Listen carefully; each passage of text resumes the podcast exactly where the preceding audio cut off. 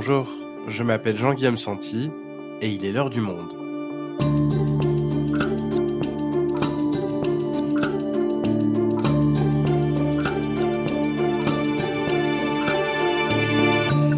Aujourd'hui.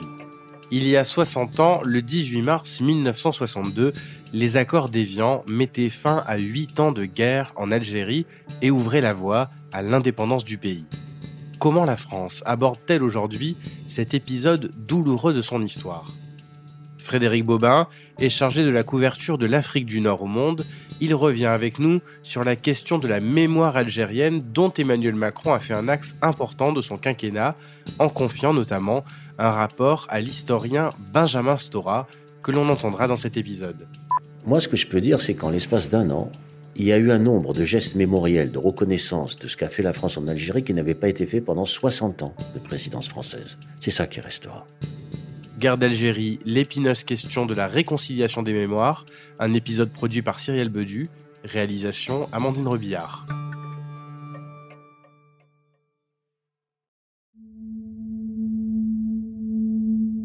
Lorsqu'on a embarqué à Port-Vendre sur le bateau, ce port qui est à côté de Perpignan, sans savoir si c'était la Tunisie, l'Algérie ou le Maroc, mon père est venu assister à l'embarquement.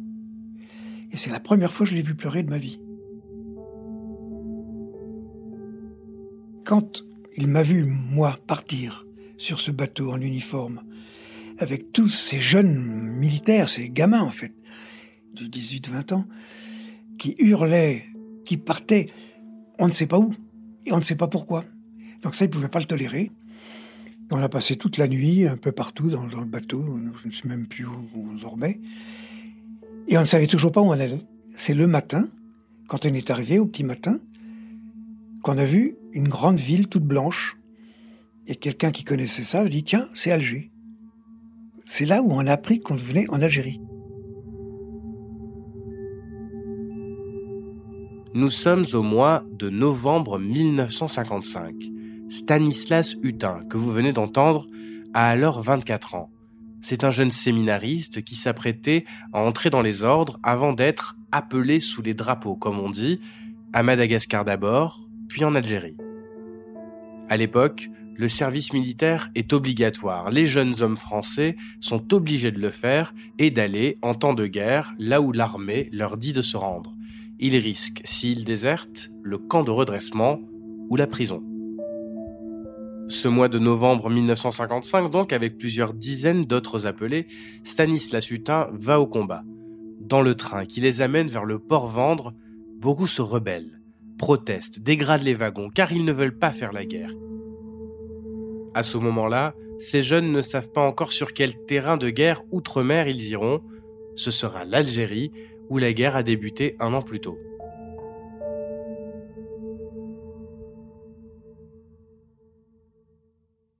On a été débarqué, on est resté toute la journée à attendre les ordres, parqués comme cela, en attendant, puis on nous a fait finalement monter le soir dans des wagons à bestiaux, et on est parti vers l'est. Là encore, on ne savait pas où. Et tout d'un coup, le train s'arrête et on nous dit de, de nous mettre en position de tir parce qu'on risquait une embuscade. Et c'est là où j'ai compris les contradictions dans lesquelles on entrait. Parce que jusque-là, tous mes copains étaient furieux de partir en guerre. Et alors là, la peur est entrée chez tout le monde. Et il y a eu comme un retournement, si vous voulez, psychologique qui a fait que la cause, si vous voulez, des ennuis que l'on était en train de vivre a été retournée sur bah, les Arabes qui attaquaient la France, etc. Et ça a été en permanence cette, comment dire, ce passage de l'un à l'autre mes copains qui étaient des bons paysans d'Alsace ou de, Bretagne ont découvert la misère de ces gens-là et se trouvaient révoltés de, cela. Mais en même temps, chaque fois qu'on commençait à avoir peur d'embuscade du tout, vous voyez, ce retournement opérait. C'était d'une complexité impossible. Parce qu'il a fait des études supérieures, Stanislas Hutin parvient à obtenir un poste d'instituteur dans un petit village de l'est de l'Algérie. Mais depuis le camp où il vit avec les autres soldats de son régiment, il est témoin de bavures, d'actes de torture, et voit mourir ou disparaître certains de ses camarades. Tout cela, il le note dans un carnet de bord qu'il tiendra pendant les six mois où il restera en Algérie. À son retour en France, il s'acharnera à raconter ce qu'il a vu pendant la guerre. Le fait d'écrire mon journal, d'écrire à ma famille, de leur raconter ce que je vivais, d'avoir été dans une famille qui voulait s'informer, qui voulait savoir, donc qui me questionnait, et qui ensuite a écrit des articles, qui a fait circuler mon carnet de bord. Ça m'a aidé complètement à digérer tout ça, quoi. Moi, j'ai eu cette chance de parler, de pouvoir m'ouvrir. Ça n'a pas été le cas de tellement de, tellement d'appelés qui ont gardé ça en eux, l'ont enfoui et ont été très très longtemps traumatisés. J'en connais encore qui ne se relèvent pas de cela parce qu'ils ont assisté ou ils ont eux-mêmes peut-être parfois pratiqué, ce qui est pire. Frédéric, on va parler avec toi de l'après-guerre d'Algérie, de l'héritage qu'a laissé cette guerre. On vient d'entendre le témoignage de Stanislas Hutin qui a été envoyé en Algérie et qui est aujourd'hui membre d'une association euh, d'anciens appelés. Alors ces appelés justement, revenant sur euh, leur profil avec toi, qui étaient-ils? Ah, ils étaient tout simplement des Français moyens, puisque c'était l'armée de conscription. Donc euh, tous les, Français en âge d'être enrôlés dans l'armée sont partis. Donc à ce niveau-là, il n'y avait pas de profil particulier. On est vraiment dans un profil très très très ordinaire. Et donc, euh, énormément de familles ont vu euh, leurs enfants partir en Algérie, euh, puisque la conscription s'appliquait à tous. Et donc, au total, entre 54 et 62, il y aura eu cumulé 2 millions de jeunes Français qui ont eu à connaître le front algérien.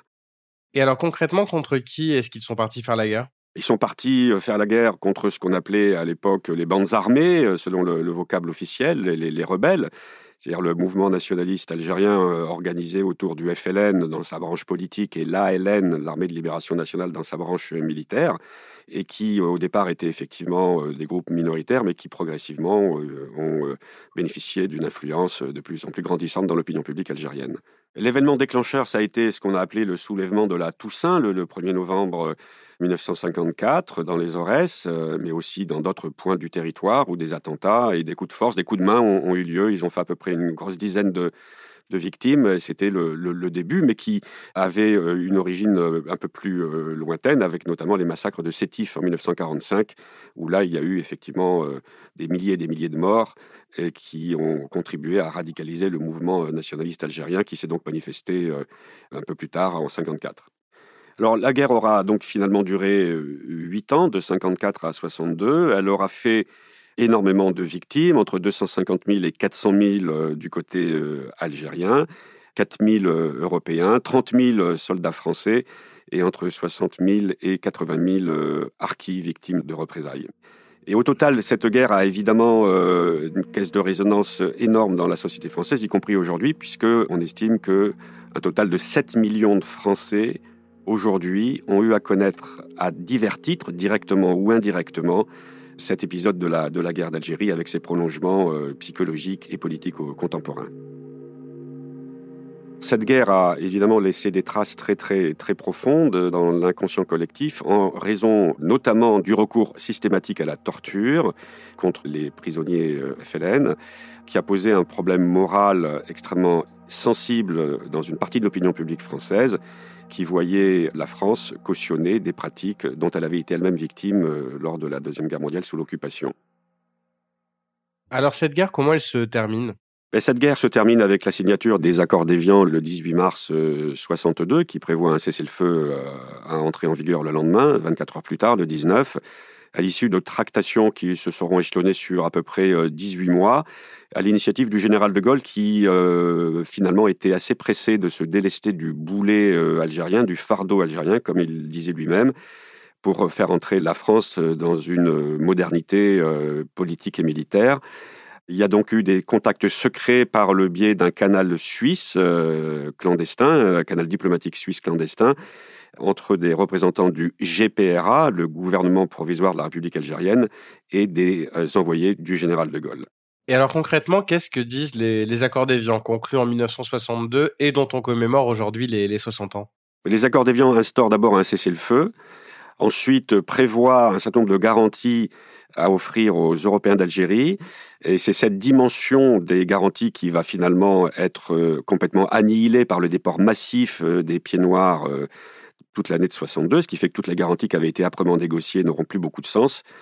Il y a également la possibilité pour la France de continuer d'utiliser les bases sahariennes, notamment pour son programme atomique, puisque 11 essais souterrains vont être réalisés après l'indépendance, entre 62 et 66 et puis surtout une coopération assez intense au niveau technique, économique, euh, culturel entre la France et l'Algérie. L'instauration du cessez-le-feu, donc à partir du 19 mars 62, ne va pas mettre un terme immédiat à la guerre d'Algérie, puisqu'il y aura une flambée de violence dont le pays va être le, théâtre euh, jusqu'en juillet 62, euh, la proclamation de l'indépendance. Il y aura 3-4 mois d'une violence extrême déchaîné notamment par euh, l'OAS, l'organisation terroriste défendant l'Algérie française, qui va se livrer à une politique de la terre brûlée, et laquelle politique de la terre brûlée ne va pas peu contribuer au départ massif des pieds noirs. Ok Frédéric, on voit que c'est une histoire qui a été euh, marquée par euh, beaucoup de violence. Est-ce que c'est pour cette raison que la question de sa mémoire a longtemps été un champ de mine?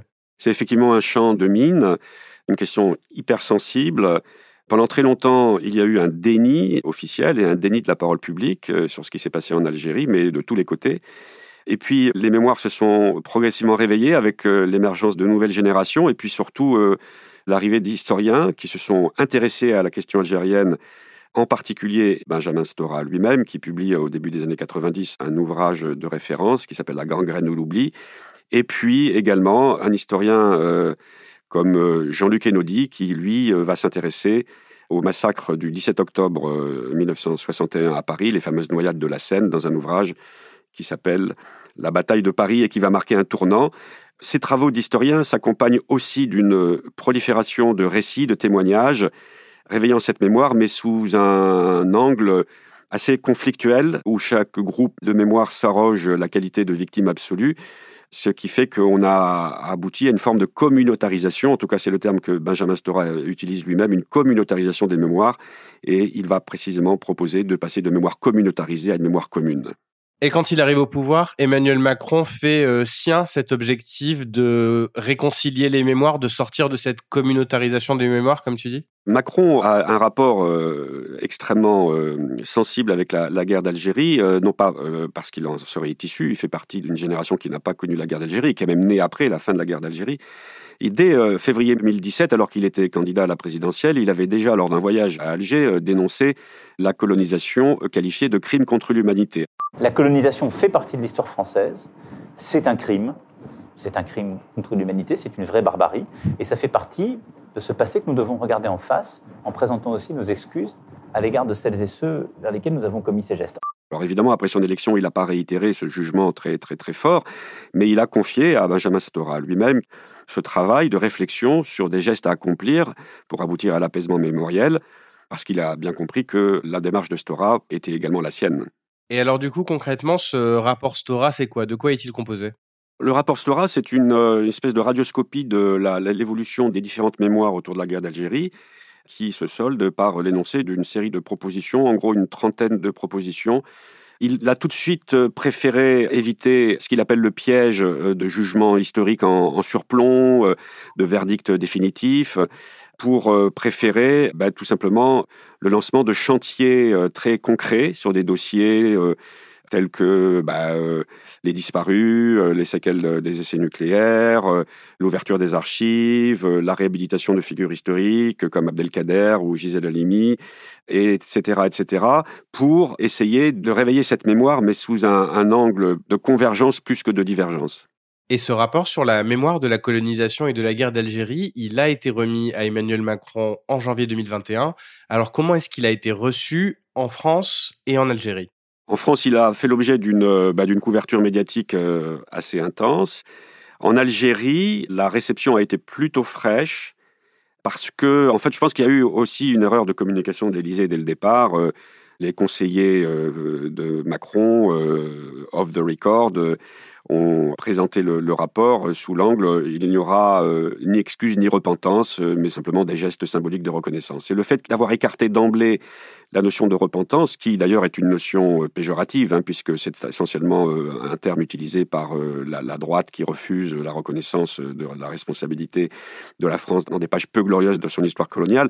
Donc, le fait d'avoir fermé la porte aux excuses, alors même que ces excuses n'étaient pas forcément formellement euh, souhaitées par le gouvernement algérien, contrairement à ce qu'on croit, bah, le fait d'avoir fermé cette porte a tout de suite crispé les esprits en Algérie, d'autant que le rapport Stora, on lui a reproché d'être un peu dans l'euphémisme euh, sur la qualification des crimes coloniaux, ce qui a valu le reproche finalement euh, bah, d'avoir occulté la véritable tragédie de la colonisation. Alors évidemment, qu'est-ce que le président Macron a gagné dans cette affaire, euh, qui est un champ de mine avec euh, des réactions extrêmement euh, contradictoires, on l'a vu. Je pense qu'il a tout simplement, il souhaite rentrer dans l'histoire comme celui qui sera allé le plus loin dans cette entreprise de réconciliation mémorielle et de divulgation du passé, un peu à l'image de Jacques Chirac lors de son discours de 1995 sur le Veldiv. Je pense qu'il y a cette volonté d'entrer dans l'histoire comme étant celui qui se sera attaqué à ce dossier mémoriel algérien. Merci Frédéric. Merci à vous. C'est important quand un président de la République euh, sollicite quelqu'un comme moi qui a travaillé pendant plus de 40 ans sur l'histoire du Maghreb et de l'Algérie contemporaine. Donc c'est quand même, je peux pas dire que ça ne me touche pas. Mais en même temps, en même temps, j'étais en même temps inquiet parce que c'est très difficile. L'histoire de la réconciliation est très difficile parce que les imaginaires sont pas du tout les mêmes. Donc c'était une tâche quand même extrêmement euh, ardue, extrêmement compliquée, qui était à la lisière entre un travail dans le fond de reconnaissance historique, d'inventaire d'état des lieux, et d'essayer de faire quelques propositions, mais en même temps très politique. Un peu plus d'un an après la publication de son rapport sur la mémoire de la colonisation et de la guerre d'Algérie, l'historien Benjamin Stora revient avec nous sur la portée qu'a eu ce document et sur son choix d'opter pour une politique des petits pas, avec une série de recommandations ayant pour but d'aller vers une réconciliation des mémoires.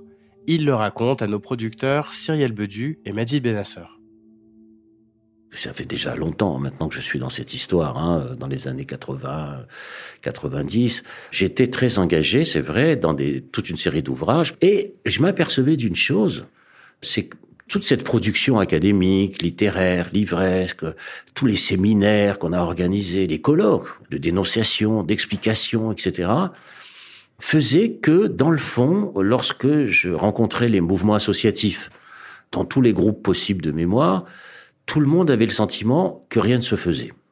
Tout le monde me disait, oui, mais il se passe rien. je disais, mais non, il y a des livres qui sortent, il y a des thèses qui sont soutenues. À l'époque, en 1995, où j'avais recensé pas moins de 5000 ouvrages sur la guerre d'Algérie. Je dis, quand même, regardez, lisez. Mais dans le fond, ça n'opérait pas.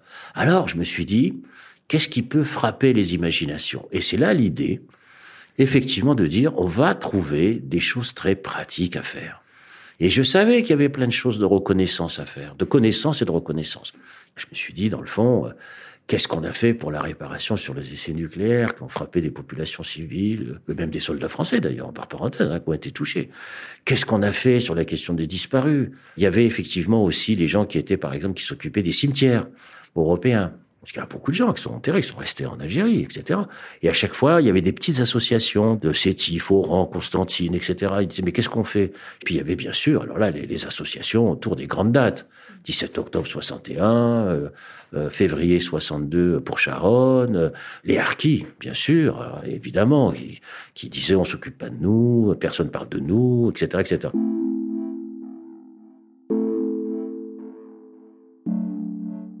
je me suis dit, on va, faut frapper les imaginations à travers des actes.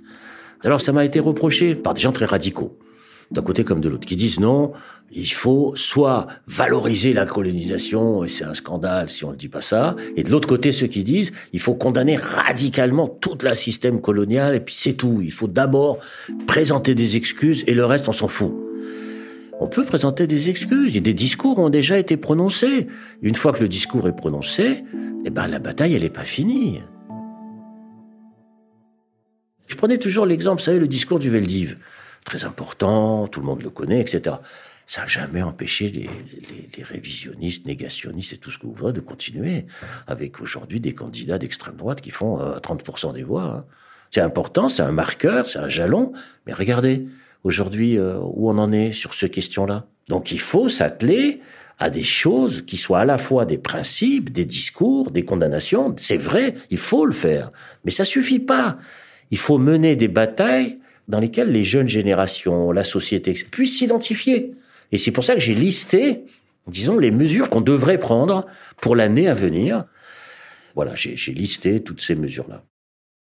Ce que Benjamin Stora regrette, en revanche, c'est que les personnalités politiques françaises, à gauche de l'échiquier politique surtout, ne se soient pas davantage emparées de son rapport sur la mémoire, afin de poursuivre la dynamique de réconciliation des mémoires qu'il lance. Moi, ce que je peux dire, c'est qu'en l'espace d'un an, il y a eu un nombre de gestes mémoriels, de reconnaissance de ce qu'a fait la France en Algérie qui n'avait pas été fait pendant 60 ans de présidence française. C'est ça qui restera. L'affaire Audin, la reconnaissance par la France de l'assassinat d'Ali Boumengel, la reconnaissance par la France et l'hommage rendu aux travailleurs algériens assassinés le 17 octobre 61 et le massacre de Charonne, ça, ça restera. Vous vous rendez compte que les socialistes ont été au pouvoir pendant près de 20 ans, qui n'ont rien fait?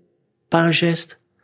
Faut pas s'étonner à partir de là que les gens se détournent d'eux. Quand je dis le Parti socialiste, je dis pas tout seul, hein, parce que par parenthèse, mon ami Jean-Luc Mélenchon n'a pas fait grand-chose non plus sur la question coloniale, hein, quand même. Hein. Et que quand j'ai sorti mon rapport, ce qu'on appellerait aujourd'hui cette gauche traditionnelle, classique, n'ont pas dit un mot. Ils n'ont pas dit, ah tiens, Gisèle Halimi, on va se mobiliser. On va faire une pétition pour qu'elle rentre au Panthéon. Rien. Pas un geste pour dire sur les essais nucléaires, qu'est-ce qu'on fait? Sur les disparus, comment on s'y prend? Comment on va voir les familles? Qu'est-ce qu'on leur propose? Rien. Tout ça pourquoi? Parce qu'ils sont contre Macron. On est d'accord, ok, mais Macron, c'est pas le problème. Le problème, c'est les millions de gens qui sont concernés par cette histoire. Je veux dire qu'ils n'aient pas eu un instant de réflexion et de mobilisation sur ce rapport. Ils l'ont même pas ni rejeté, ni accepté, rien. Et à partir de là, on vient se retrancher les excuses, je sais pas, mais c'est des alibis idéologiques, tout ça. Parce que quand je dis on va reconnaître ce qui s'est passé sur les camps d'internement administratif, venez. On va faire rentrer Gisèle Halimi au Panthéon. Allons-y, ensemble. C'est le silence complet. Le 8 mars, la journée des femmes, ça aurait été l'occasion de dire, tiens, journée internationale des femmes, voilà une femme exemplaire, féministe, anticolonialiste, qui parle à la jeunesse. La question des femmes et la question coloniale, ça, c'est des questions qui parlent à la jeunesse. Rien. S'il n'y a pas de relais politique, la volonté politique, elle s'essoufflera, elle disparaîtra. S'il n'y a pas de mobilisation, de pétition, de, sur des aspects très pratiques, pourquoi voulez-vous que ça continue? Ça s'arrêtera. Voilà. Donc ça, c'est la tâche des nouvelles générations, des jeunes générations, à travers la politique, à travers l'investissement politique, à travers le fait de s'engager politiquement, que, que les choses avanceront. Sinon, ça n'avancera pas, c'est évident.